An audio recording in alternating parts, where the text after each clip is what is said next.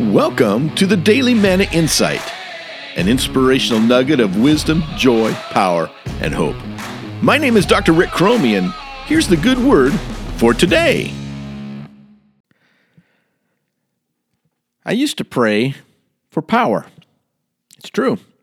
I desired to grandly influence and greatly inspire people.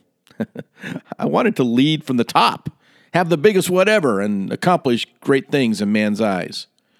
But you know what? I found power when I had it a meaningless quest. I've also known a lot of accomplished people in my life, personally. People who are musicians and actors, writers, CEOs, presidents. And one thing I've learned from all of them is that there's no grand mystique in being powerful.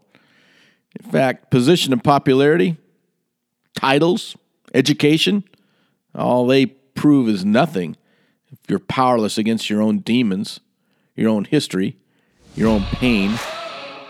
So I don't pray for power anymore. I just pray to be faithful.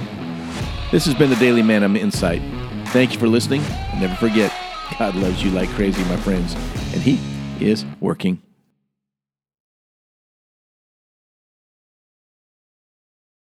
Hi, this is Rick Cromie again, and I just want to say thank you for listening, liking, sharing, and subscribing to this podcast. If you enjoy what you're hearing, I also hope you'll become a subscriber to the Daily Manna Insight email that features inspirational photos, quotes, history, and other resources for leaders, teachers, pastors, and parents. Just go to www.mannasolutions.org to subscribe. That's www.mannasolutions.org.